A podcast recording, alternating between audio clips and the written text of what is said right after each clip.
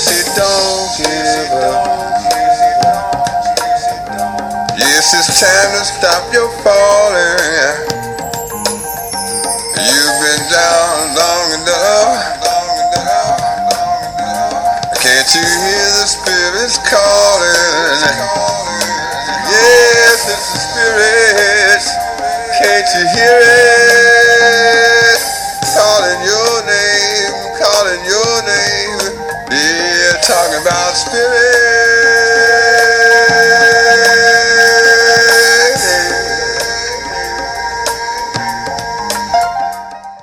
Welcome to this week's episode of Tapping into Spirit, where we discuss and explore issues related to spirituality in a manner that questions everything.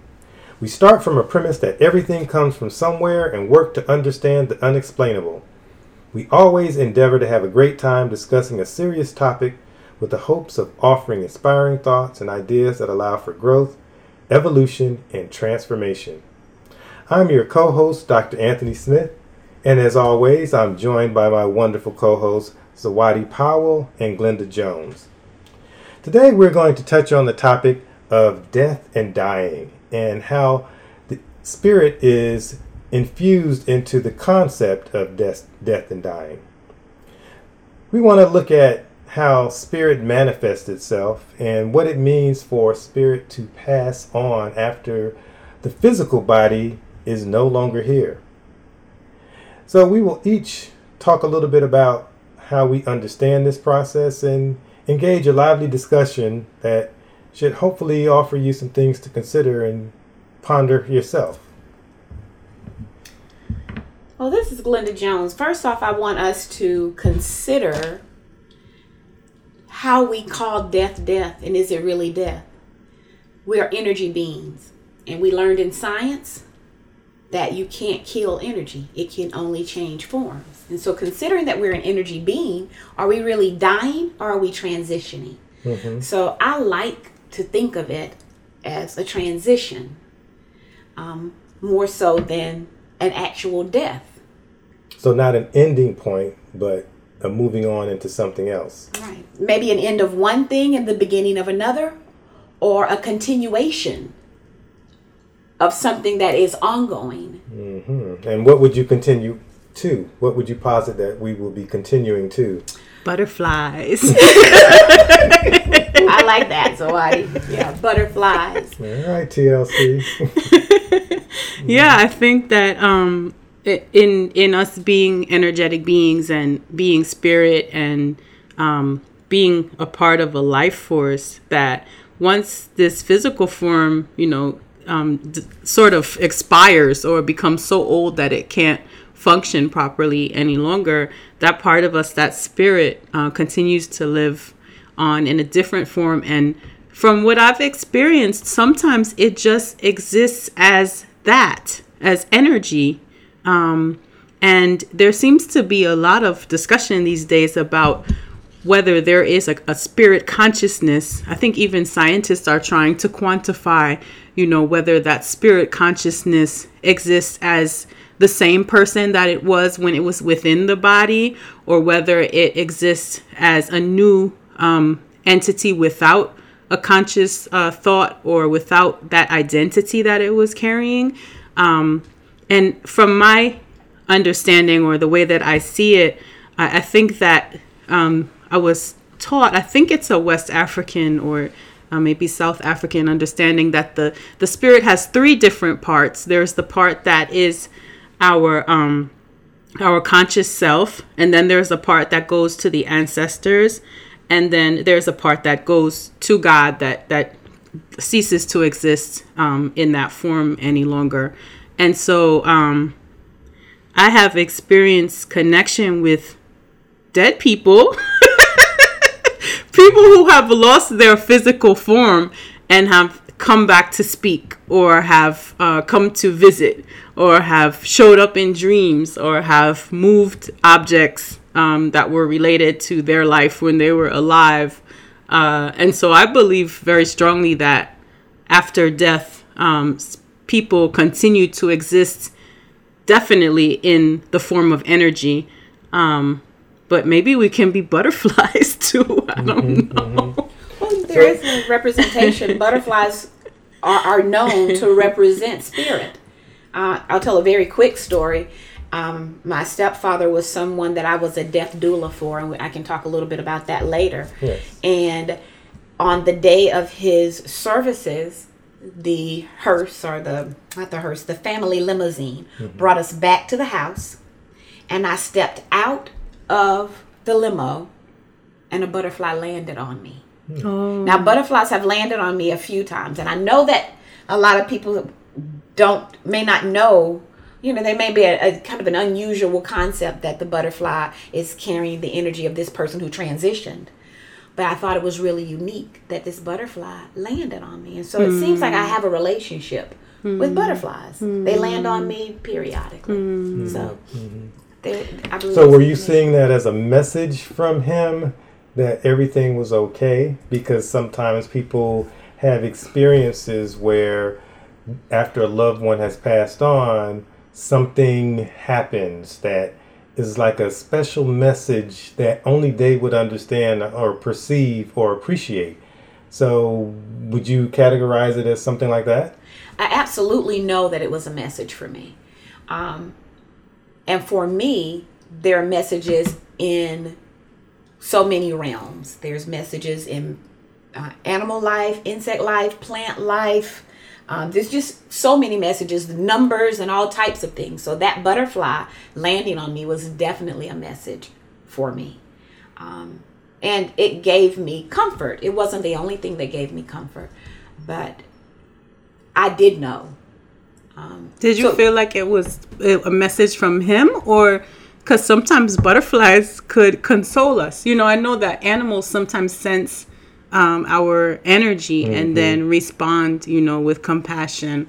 Um, and so, I, something that we talk about a lot is like in trying to connect with spirit and understand spirit and um, like sort of make sense out of the mysterious things that are happening we always have to trust our intuition and sort of know that oh this is what this meant you know? And and we're taught that the first thought that you have is the answer you know and so it's like if a butterfly lands on you then you will intuitively know in that second whether it was a communication from the person who passed away or whether it was the butterfly itself No doubt. You're right. And that's exactly how I knew. It wasn't just that the butterfly landed on me, mm-hmm. it was also what I felt in mm-hmm. that moment. Mm-hmm. Um, not just logically what I felt, you know, it, but it was deep within me mm-hmm. what I felt. Mm-hmm. And I and the, the level of comfort, like I'm getting out of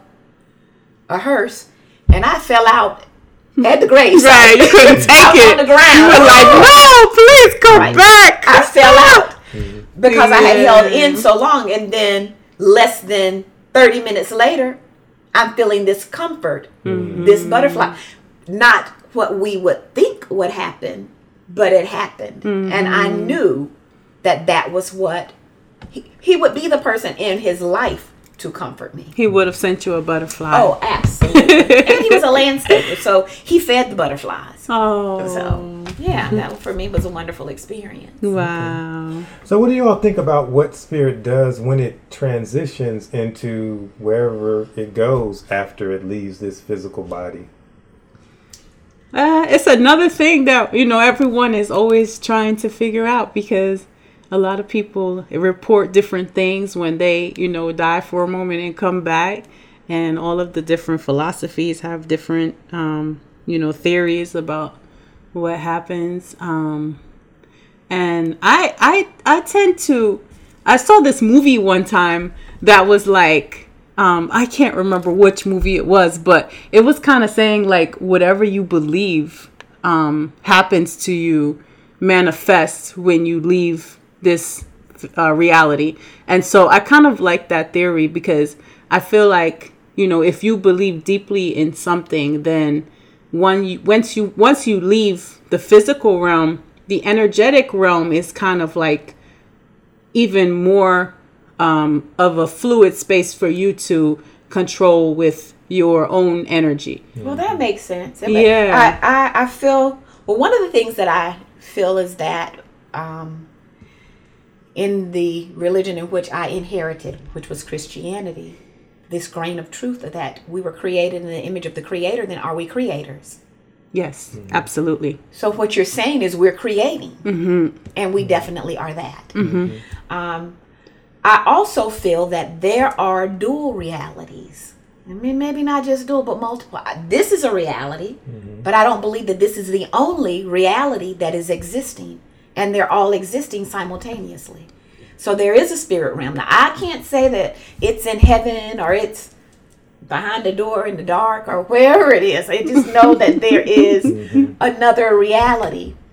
And that if we are able to um,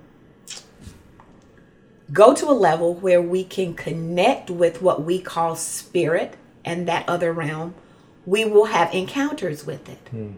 Part of it is what we want to do, or part of it may be because it is something that we're in tune to even without making an effort. So we know that it exists um, and it has shown itself. There's in so many different lives and in so many different ways. traveling around and, and being exposed to many different cultures and looking at all the different conceptions of spirituality and spirit and God and the Creator, uh, every group of people creates some type of paradigm whereby they can make sense of this thing, right? And so, what you were saying, Zawadi, about um, what you believe is probably what's going to happen afterwards, I think that has a lot of validity to it. Yes. Um, I think we get in trouble when we like when we try to make it just one way, um, and in, in large part because the creator is so great and so grand Yes. that to limit to put limits on it that it has to be one way um, seems like you're trying to put it in a box to me it's so grand and, and, and wide and open and people are so passionate about what they believe everywhere you go around the world um, and who haven't been exposed to the different traditions of other people. They just know what they know. And so it becomes natural and a natural expression of how they do things. So i think the more we can be open to considering other ways of looking at things and being open to receiving what we're getting in, in, intuitively about where we go. You can read all types of uh, books and, and experiences of people who have died and come back and they talk about what their experience has been. And it's different things. Some there are some similarities but there are al- also a lot of differences. And so Right. being able to just appreciate what that is as we incorporate it into our lives is i think is It's true because if our if our physical uh, experience and our physical reality, our walk on this path in this life is individual, then why wouldn't our death experience also be individual? Makes you know, sense. like I I just feel like people are always trying to define things or categorize things as we talked about before, and you can't. You know, who who am I to tell you that when you die you're not going to see Absolutely. Jesus? You know, like I can't say that. It's not. It's none of my business who you see when you die. You know, you can't tell me that when I die, I'm not going with my spirit guide and my grandmother. You know, like who are you? No, no one can say. You know what? Some people when they die, maybe they're not going to exist anymore because they don't want to. You know, who are we to tell them that they have to have an afterlife? Maybe they don't. and so I don't know. That that's just how I feel. Like everyone's.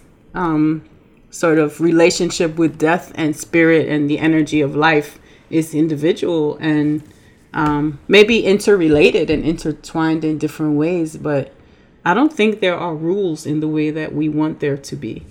I feel that same way. I do. I um it seems like I always have a story. But um in my journey in this life, there was a time where um attempting to have a child, I was put on some medication that affected my heart. Um, I was in the hospital and it was during labor and delivery. I was on the medication for several days and they were like, Linda, we got to take you off this medication and we're going to let you go into labor. And so I did. But I was told during that time that my heart stopped. Hmm. But what I remember was feeling like I was going into a tunnel of light. Wow.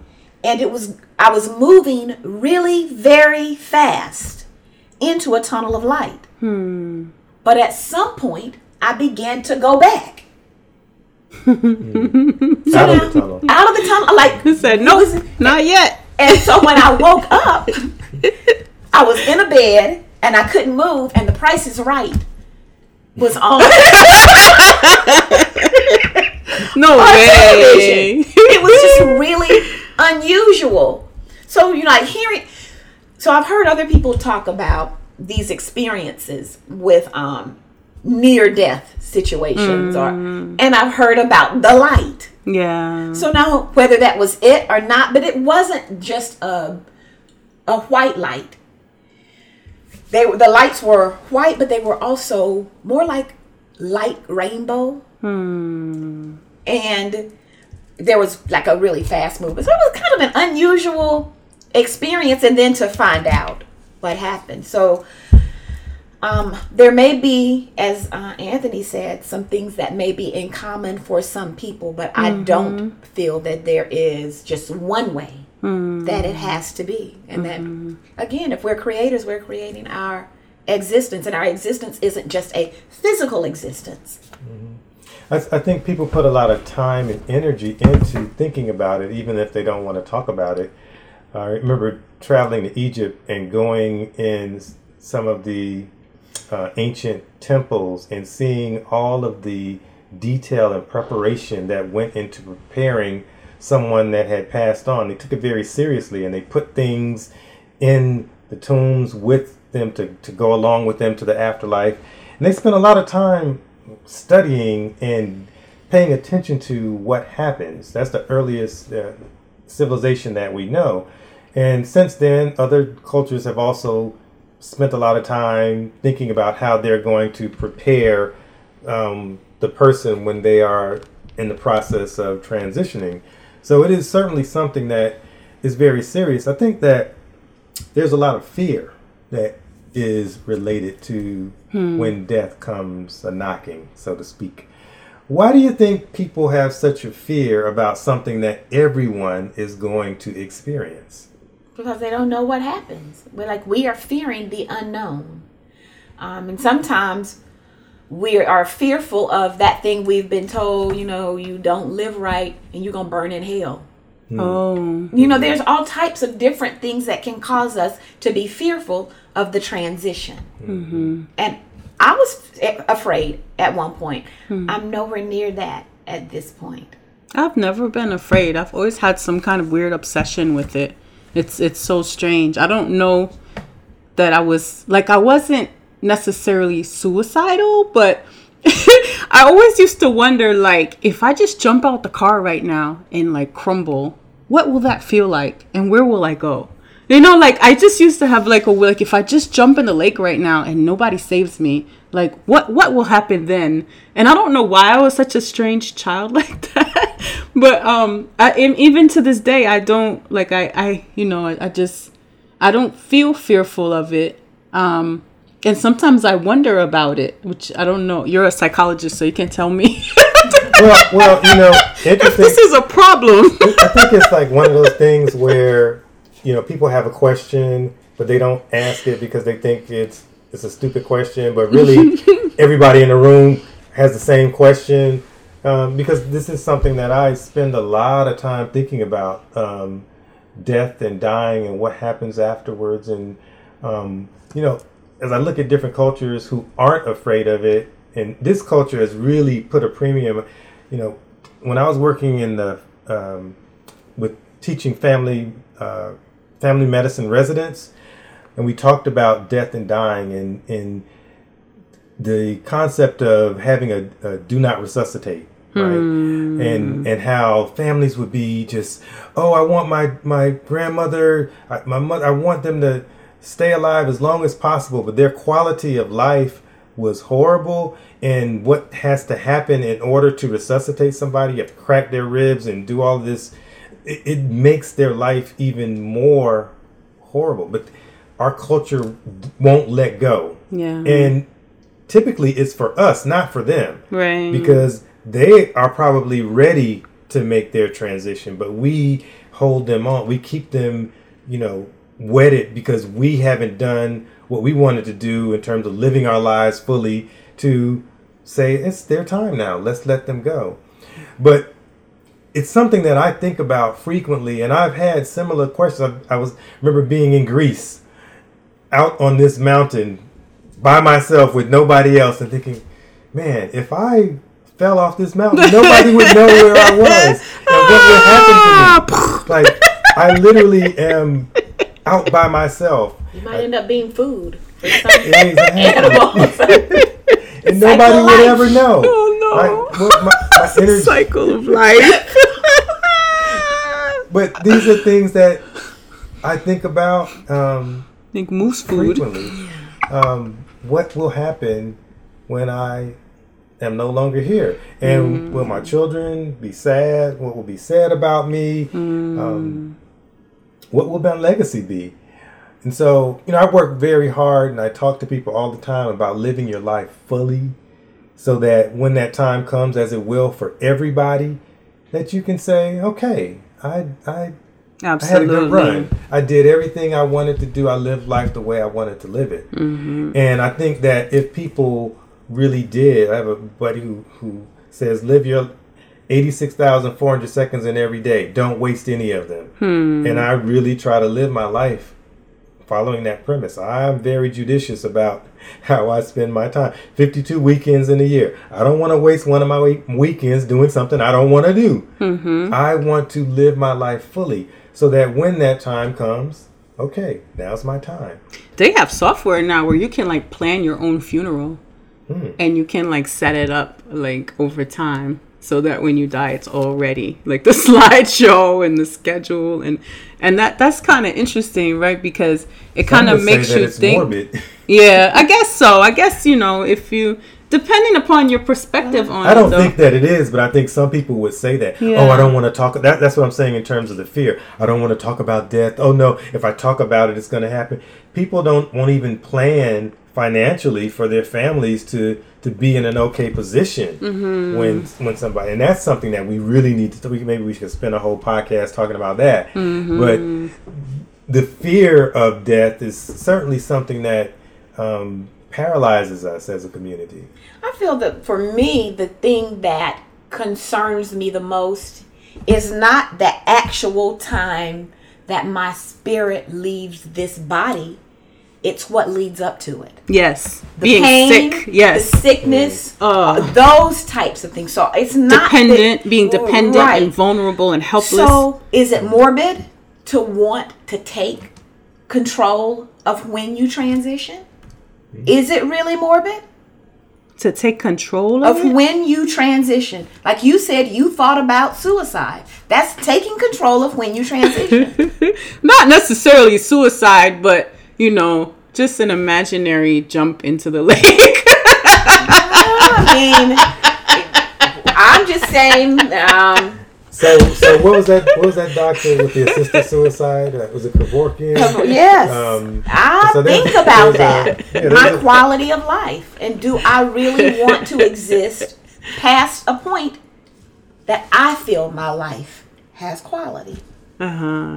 Hmm. It's a concept to think about. Like it's something really to think about. Right, because like in when I think about jumping in the lake, I kind of feel like what's on the other side of that? You know, like it's it's not like I hate my life and I want to end it and I want to, you know, do something awful to myself. It's more of like, okay, I know what this side is and what's over there. You know, like like what exists and then how can we say when someone is sick in pain and hurting that it's not better for them when they go to the other side or that there is no other side or that you know they should remain here. Because i think that that whole concept of like just being in in continuous pain and ha- really having no purpose you know being maybe bedridden or you know disabled and and hurting you know is you're right it, like that's a scary thing. It is scary. And that kind of brings me to the point of being assigned because I didn't choose to be what I call a death doula. Um, I've been chosen several times to help someone transition from this life out. And so, So just to clarify, you're saying death doula as opposed to a birth doula. right, Birth- because doula is someone who assists you in a birth, a rebirth, or a death, or whatever it is. They're assisting you um, with the process and making sure that your desires, like we fulfilled what it is that you want to do. Um, we have doulas that help us to bring a child into the world, and you may. I don't want to have um, the uh, it- pain the medication. pain medication, uh, an epidural. Epidural. I don't want an epidural. I want to. They just give. They give you um, all of the things that it is that they want, and it's someone that will make sure that your desires are, are met and that what you want is followed. Well, I believe that there's dignity in that in death as well. Um, maybe someone who hasn't finished their will, or maybe it's someone who chooses to be cremated instead of buried, or someone who has a song that they want to be played during the time that they're transitioning, or someone who wants the environment where there are certain people made to be present or not to be present Oh, because everyone may not be welcome. you can't come to my funeral, Anthony. and maybe maybe at the funeral, but maybe not in the par- part where it's being the act- active transition. Right. I've Right. seen what active transition is. Like you almost know when you watch someone beginning, t their breathing will change, the way they sound will change. Like it is a time where you know that death or the transition is happening soon. Mm-hmm. And so helping someone, I feel is an honor that someone chose me to help them transition out of this world. So several people have chosen you to. It has happened several times. I've been chosen by the people who are transitioning, and I've also been chosen by families who wanted me there. So Wow. the what's that like for you to to witness that? To what what does it feel like, and and what do you, does it elicit some thoughts about what the person is going through and how it impacts you? It does. It it definitely um, made me feel. It made me feel closer to the person. Um, it really gave me a connection, and an interesting thing is, two of those people visit me in spirit, In dreams? in dreams. Wow. Both have visited me in dreams. What did they say? um, I, one of them, you know, I just I think I may have talked about that in our last. Um, Oh, okay. and so that was one of the people. The other was my stepfather, hmm. who the butterfly landed on me, oh. and I was the last person to mm-hmm. speak with him, and he was afraid to leave hmm. Hmm. because he helped take care of my mother, who needs to be cared for, and he was like I'm left-handed, so he was my right-hand man. Man, so he was always there for me, and he did so much to help me. So he didn't want to leave, and that was a conversation we had when he could still talk with me. And I let him know, like, it's okay. We are going to be okay. And so the, the night that he transitioned, and happened to be uh, the 5th of July, because it was after midnight. And the 4th of July was the anniversary for my mom and my stepdad. And it was 31 years. And we had a gathering, and there were lots of people in the house. But he had started the very shallow breathing. The breaths were very far apart. Like he may take a breath and it might be 20 seconds to 30 seconds or 40 seconds later before he'd take another breath. And so we knew that the transition the transition was going to happen soon. So after everyone left and it may have been 12:30, I went into the room where he was. And I don't remember exactly what I said, but there were three sentences that I told him. I told him that I loved him. He took a deep breath inhaled and exhaled. He, I said something about it was going to be okay, and he took a deep breath. And then I said he could go on. You're like, we're going to be okay. You can leave. And he took another deep breath. Now, for me, it let me know that he heard me. I understand that in hospice, the last thing that goes is your hearing. Hmm. You can still hear even after the heartbeat stops. And so, him taking those three deep breaths in a row where he wasn't breathing that way, and I, I left him because he was a man who had a lot of dignity. And I had done everything I could to make him comfortable in that setting. And I came back maybe 30 minutes later and he wasn't breathing, but he was still very, very warm. So I knew that the transition either happened while I was walking into the room or shortly after. Um, and so we had a real connection. Um, th- and that he's someone who has visited me twice in dreams. But um, it is, it helped me to be more comfortable also knowing that I'm going to go th- through the path of transitioning out of this life. Like being with people who have transitioned. Oh, it makes it less scary. It is a lot less scary. So I mean, we So- all are going to have that happen. Yes. And then, so if you decide accept being a death doula, Mm-hmm. how do you refine that? Like, how, like do you I'm make that on it, Zawadi. available to people? I'm working on Like- it. So I've never charged anyone. I've only shown up because they need me there. yeah. I've played music with my relative that um, has also visited me, the other person who visits me in dreams. He told me a song that he wanted me to play. oh. And he had not been vocal or moved or anything. And on the day that he had what they call the death rattle, it's this breathing, and you can hear it in their chest. It's a mm-hmm. rattling when they breathe. I brought my um, music in and I played the song that he wanted. Mm-hmm. He began to groan out loud, very loud, and he had not made any sound hmm. for days. So I knew that that touched him. Hmm. And he visited, and he was very grateful that I did what he had asked me to do wow. in his transition. Yeah, because imagine like you're on the brink of death, like your life is about to end, and you're like, you know, I hate that person. I don't want to see that person, and I want to hear my favorite song, but you can't talk, you know. and the person you hate is like standing there looking at you, Right. and you're looking at them like, get out of here! I'm about to die, and I don't want you to be the last person I see, and I want to hear my favorite song. And so to have somebody who like can perceive, receive your messages or knows what you want, like that's like invaluable. But then also, I have a cousin who would see people like right as they died. Like she would see their spirit and she would know they were dead, and then she would have to tell them to go to the light. And she became afraid of that. Uh, I, I would say it was a gift, but it was disturbing her. And so she prayed for it to stop. Um, and I think it, it did stop.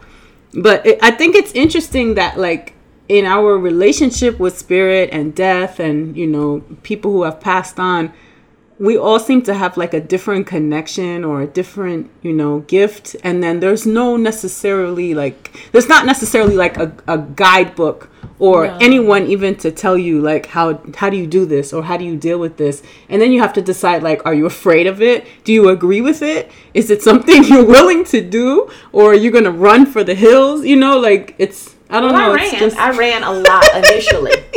Because it's not something that you Yes. just like, yeah, I'm gonna go in here and uh, I'm gonna be the queen of death. I'm gonna be helping people when they get ready to die. Yeah, that's what I'm gonna do. Like, no.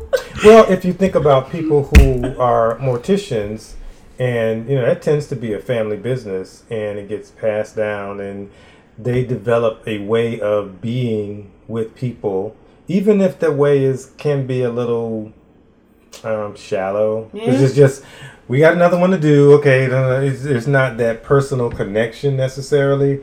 Um, it's just uh, business as usual. Roll on. Let's go to the next one. You know, Yeah. you say your little, um, you know, preludes that you say every time you you do a funeral. Or playing on the emotions of the family and like, okay, so we need to sell this vault. That's going to be an additional five thousand dollars on this funeral.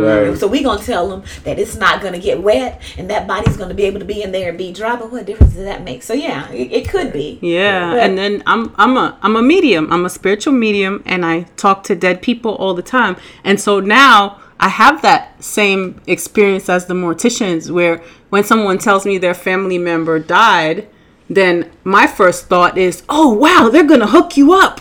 Because they're gonna be such a dope ancestor. Mm-hmm. Oh my god, it's your mom. Are you kidding me? Do you know the things she's gonna do for you on the other side? And then I have to like contain that excitement because of course the person is like heart you know Right. broken up inside and their perspective on it is no n- nothing like my perspective on it. And then I also wonder, like, when my own family passes away, will I be excited then? You know, will I be thinking like, oh wow, great ancestors, you know? And so it's it is strange. Like the more you get comfortable with death, and the more you sort of see it um, around you, that your perspective on it changes, and then your reaction to it changes. So I do believe we deal with what we wh- what we have experienced in this physical realm, and we're going to miss that physical um, presence of that loved one.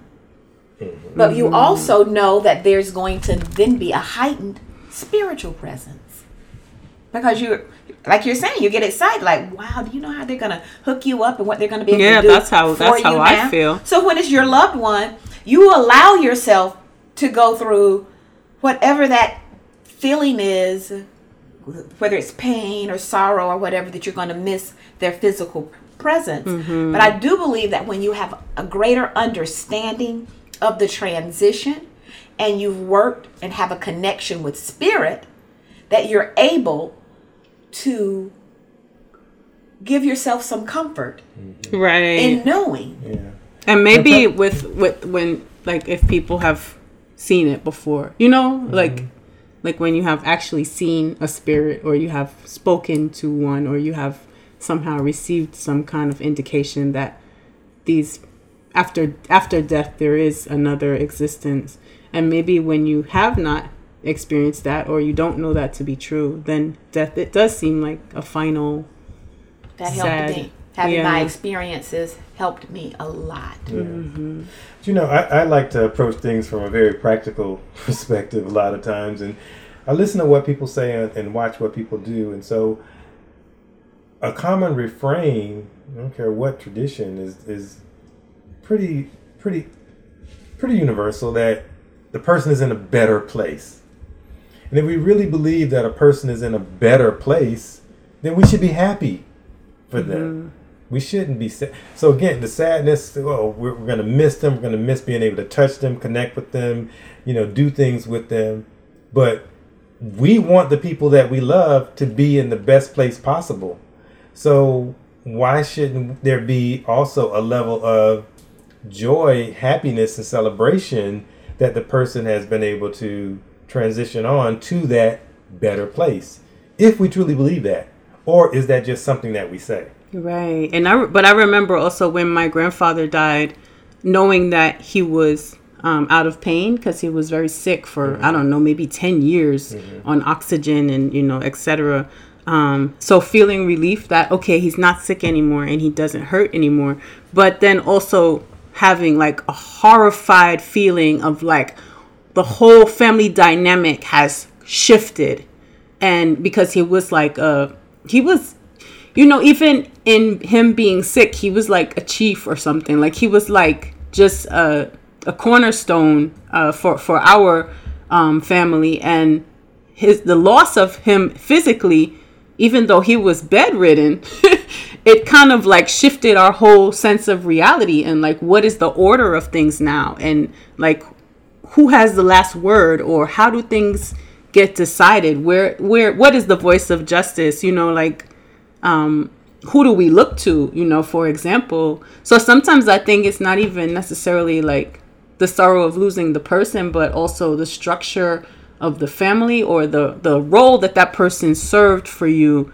is now um, no longer existing in that way and then feeling the loss of that Yeah, my stepdad used to clean my salon for me every week. I miss that. So like I No. definitely you know I'm just you know being funny, but yeah, you I, I feel that because you do miss something. yeah The- so the we can they miss that, and that's about us. Right. Mm-hmm. right, right. But then the, what you're saying is Anthony, being if they're in a better place, having joy for them. right Is that where the repast comes in? Mm-hmm.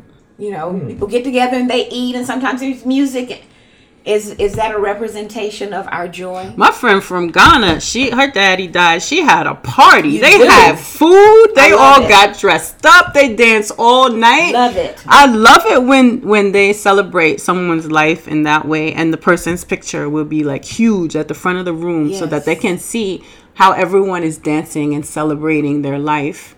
And I, I just think that that's a beautiful I thing. do too. They also have a time of mourning, of Yes. wailing, where they will, if there's not enough wailing in the family, they will hire out people to to cry and to mourn. Um, that's part of the process as well. That was And, interesting. and there may be even several days of of that that goes on before you get to the celebratory party part of it. Oh, I only saw the party.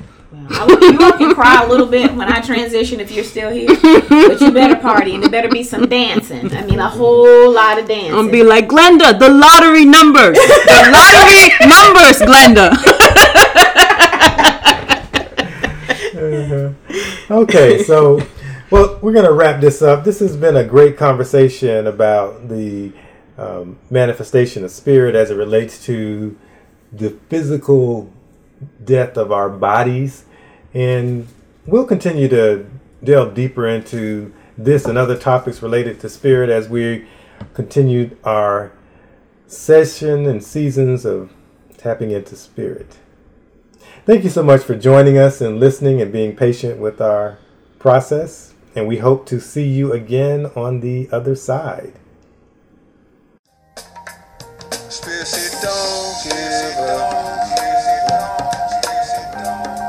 It's time to stop your falling. You've been down long enough. Can't you hear the spirits calling? Yes, it's the spirits. Can't you hear it? Calling your name, calling your name. Yeah, talking about spirit.